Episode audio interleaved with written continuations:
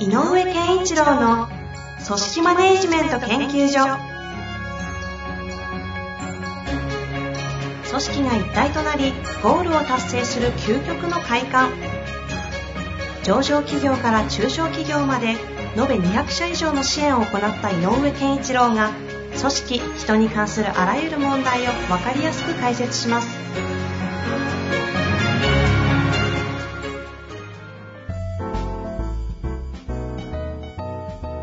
こんにちは、遠藤和樹です。井上健一郎の組織マネジメント研究所。井上先生、よろしくお願いいたします。よろしくお願いします。さてさて、今日も行きたいと思いますが。あ最近ね、最近は、最近ね、面白いっていうかね、あの、久々に、あ、これはいいなって思う、ちょっとね、なんていうのかな、ソリューションっていうの、サービスっていうのかな、なんか、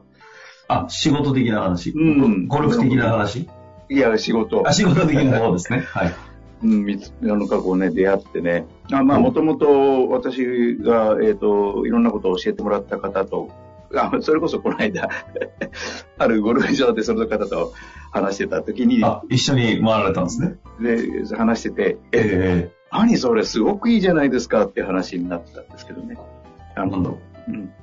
いや、えっと、最近で言うと、あの、採用面で、あのあのその人たち、あ僕もね、あのそこで教えてもらった、あの、えっと、アセスメントと人材アセスメントっていうね、えっと、人の能力とか、こう、仕事力のベースになるものを見つける、あの、ちゃんと見極めましょうみたいなプログラムがあって、それずっと、僕も5年ぐらいかな、ずっと、えっと、そこで鍛えてもらったので、結あ構ー自分の人を見るときのベースを作られたような、すごく大事な、えーうんなんだろう、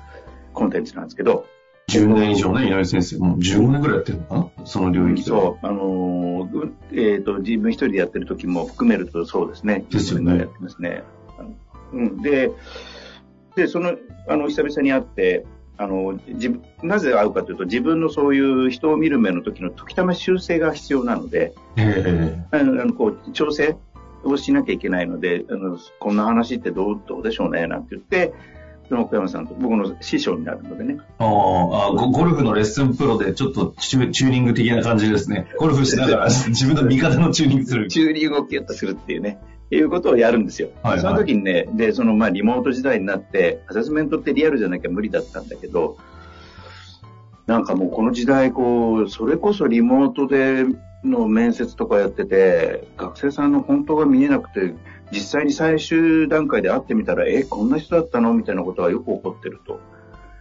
いうのでオンラインとリモートでのギャップが面談で起きちゃってるってことですか？そう。そりゃ起きるよなって感じですけど。そうそうなるほどね。で、でなんかどん、なんとかなんないんですかねって相談が増えてきてるって話で、ああ、なるほど。うん。ほいで、そのアセスメントで見ようとしている、その人の個性、特性みたいなものを、うんうん。まあ、ある意味では、この仕事上、組織人として、えっ、と、採用するにあたって、リスクになりやすい部分っていうのは人間ってなんかいくつか持ってるので、はいはい。そのリスクの度合いを見ようよと。で、リスクがあるから全員 NG ってわけにいかないでしょと。で、なおかつリアリアルで、えっ、と、やるわけじゃないんで、うん取れるせ、あの、見れる精度はそうでもないんだけど、うんうん。えっ、と、最低限のことはちゃんとリモートでも見れるようにしたいねっていうので、その開発してくれたんですよ。なるほど。うん。で、それをね、なおかつ、その、例えば人事に、こう、あるお会社の人事部に入れたら人事のスタッフとか、まあ、社内の中でそれなりの力を持ってる人、力って能力を持ってる人に、どうやって見たらいいかっていう指導をして、ああ、面接のリモートアセスメントツールの開発をしたっていうことですか？そうそうそうそで、それを社内に導入し、すっげえニーズあるでしょうね。そう、社内に導入してあげるよっていうプログラム。あ、仕組みっていうよりも、その、考え方の、なそのそ、要は。研修としてというか、能力開発としてできるものを開発したってことね。ある意味ではね。だから、こういうプロ、あの、もちろんプログラムの、あの、えっ、と、材料、教材も渡してくれるんだけど、教材って言ったら材料。うんうんうんで、それと、どういうところを見なきゃいけないんですよってことを教えてくれて、それを、えっ、と、パッケージで、えっ、と、入れてくれるから、あの、社内としては、その、ずっとじ内製化されたものを持てるって言ったらいいの？狙ってることですよね。うん。うんえ、ここれ、あの、大事な着物の話だったりするんで言えなかったら、スルーでいいんですけど、大前提としてそのアセスメントっていうことを考えたときに、このリモートとリアルっていうことの違いが、はどう考えるんですか？あのね、これは何が起こってるかっていうと、えっ、と、人を見るっていうことは、話してる内容だけ聞くわけではなくて、うんうんうん視線、口の表とか表情、それから雰囲気、うん。全身でから出す何かのサインがあるわけよ、はい人って、はいはい。これを全部読み解くので、えっ、と、リアルで実際目の前でやっているという状況で取れる情報量と、画面の中だけの情報量では圧倒的に違うんですよ。なるほど。でも、画面の中だけでも見れる情報の中でさっき言った、この人はもしかしたら組織人として仕事をしてもらう時のリスクの度合いはこの程度なんじゃないかっていうことが見えるとしたら、それは選考の時に楽だねっていうことなんですうんうんうんうんうんえリモートで、基本的な人の見方は、今のそのリモートとリアルにおける制約条件、入ってくる情報量の違いとかっていうのも、な、すっごい納得なんですけど、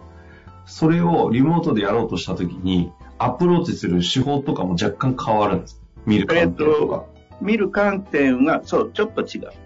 リアルではそこは逆に言うとやらないよねというようなこともあったりするんです。あのーえっ、と、ど、どこに焦点を合わせるかの焦点のフォーカスの仕方がへー。めっちゃ気になりますね、それ。気になるよね。難しい。ちょっとね、いやいや、でも、概概念的にそうなんですね。それ面白いですよね。そこに視点を置くんだ。だから、これね、なんかすごくいいもんだからなと思って、で、僕の師匠でもあるのでね、はい一度、福山さん呼んで話してもらおうかなと思って。え、めっちゃいいじゃないですか。一回、うんってか、え、大あ、奥山先生ですよね、今の。はい、そうです。僕、あの、面識ないんですけども、はいなんだかんだで、井上先生とお会いしてから、8年ぐらいは名前はずっと聞き続けてるんで、そうですよね。でも知らないっていう。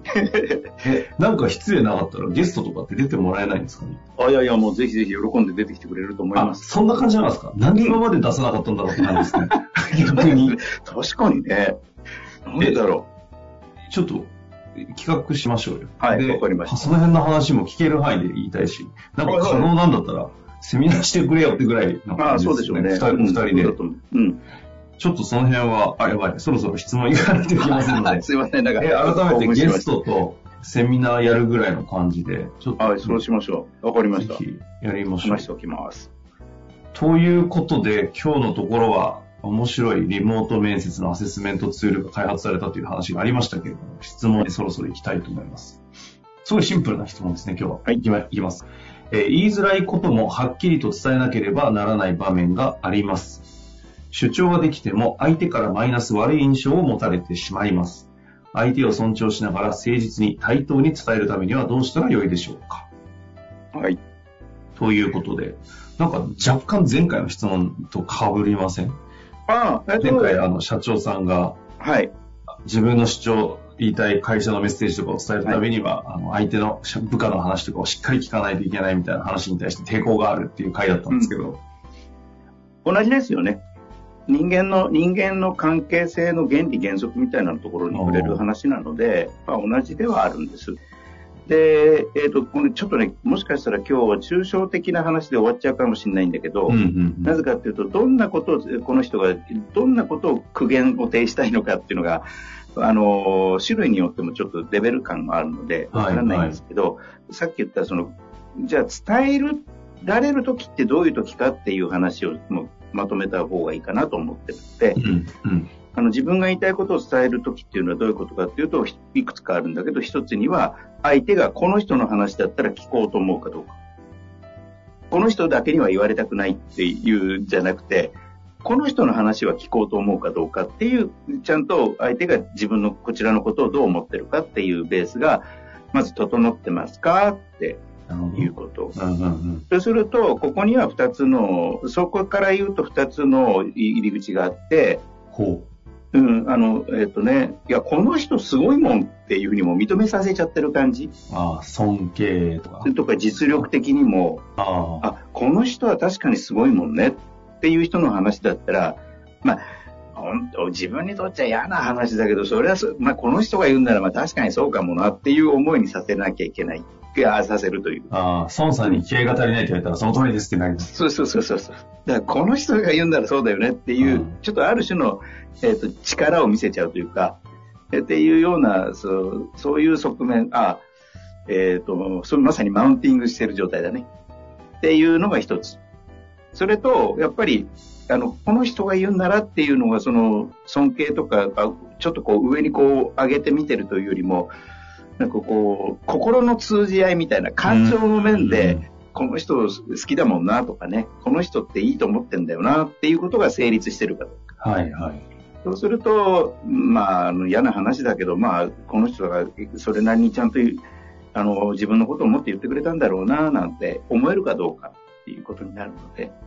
だから、その辺がね、あの、その辺、両方に共通してるのは、やっぱり前回も言ったけど、やっぱりこう、ああの共通してるっていうか、あの、共通してるのは関係性がちゃんとしてるかどうかっていうことなんだけど、うん一つは、やっぱすごいな、この人って思ってもらう、思って、思わさ思ってもらえてるか、か、もしくは、あ、この人いいなって思ってくれているか。で、この人いいなって思ってくれる条件には、人間は、まず前前提として、あ、自分のことが分かってくれてるわって思うかどうかが大事だようんっていう話なので、そうすると、えっ、と、自分のことが分かってもらえてるなっていうのは何かというと、この話で言うと、この人が、この話は相手に伝えなきゃなって思ってるポイントこそ、例えばここを直してほしいなと思ってる点があるとしたら、それこそ、その人がなんでそうしてるかをまず理解することだね。ああ、うん直せという前にそうしてる、その背景を知るってことですね。うんなんか必ずあるのよ。で、それは、その気持ちよりまず理解する。まあ確かにね、しんどいもんねとかね。つま、すごく、あの、ある意味、そんなレベルの高いことじゃなくてもね、そりゃそうだよね、疲れちゃうし、あ休みたいよねとかっていういうぐらいのベースの話の場合もあるだろうし。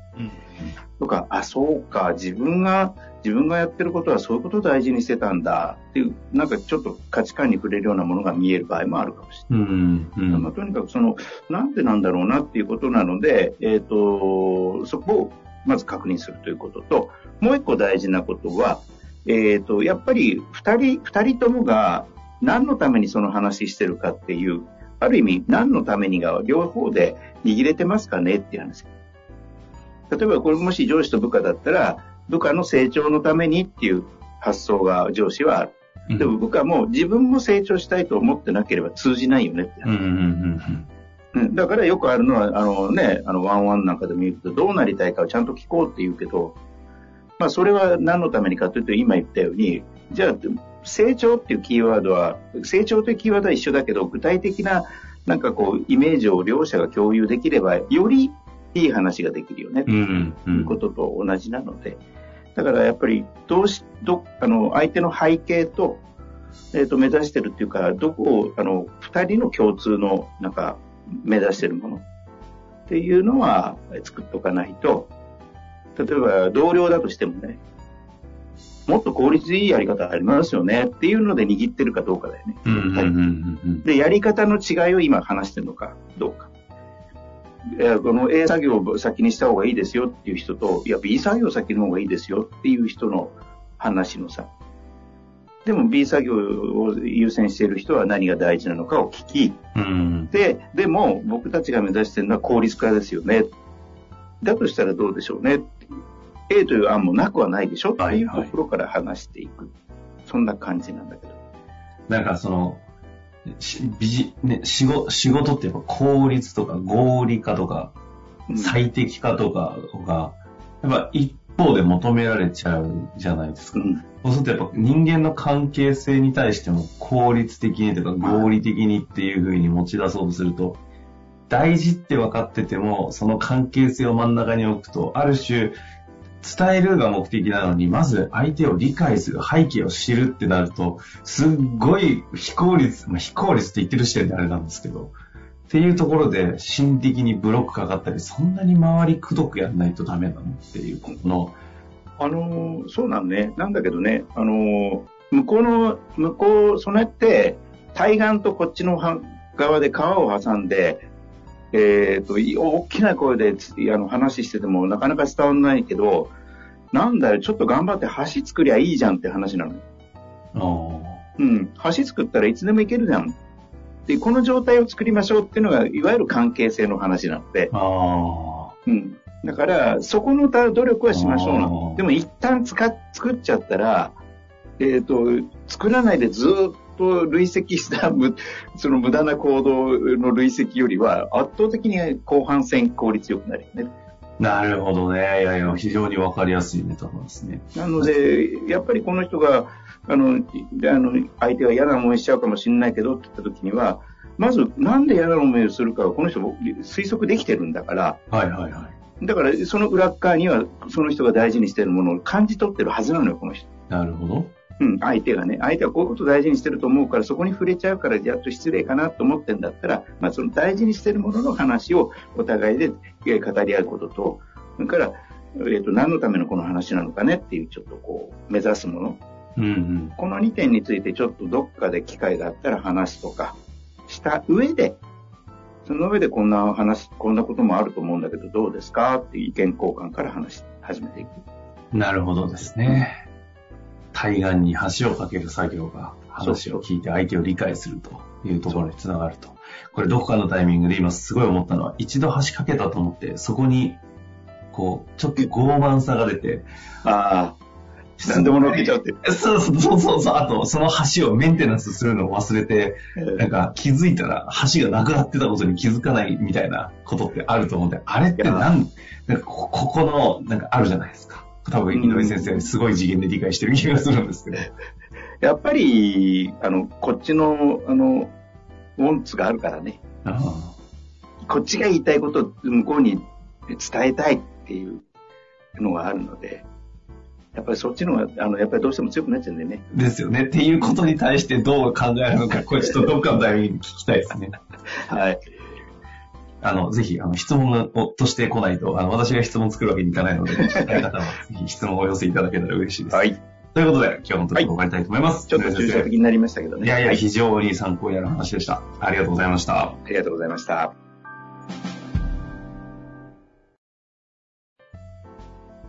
本日の番組はいかがでしたか？番組では井上健一郎への質問を受け付けております。ウェブ検索で井上健一郎と入力し、アカラクリエイト株式会社のオフィシャルウェブサイトにアクセス。その中のポッドキャストのバナーから質問フォームにご入力ください。また、オフィシャルウェブサイトでは無料メルマガや無料動画も配信中です。ぜひ遊びに来てくださいね。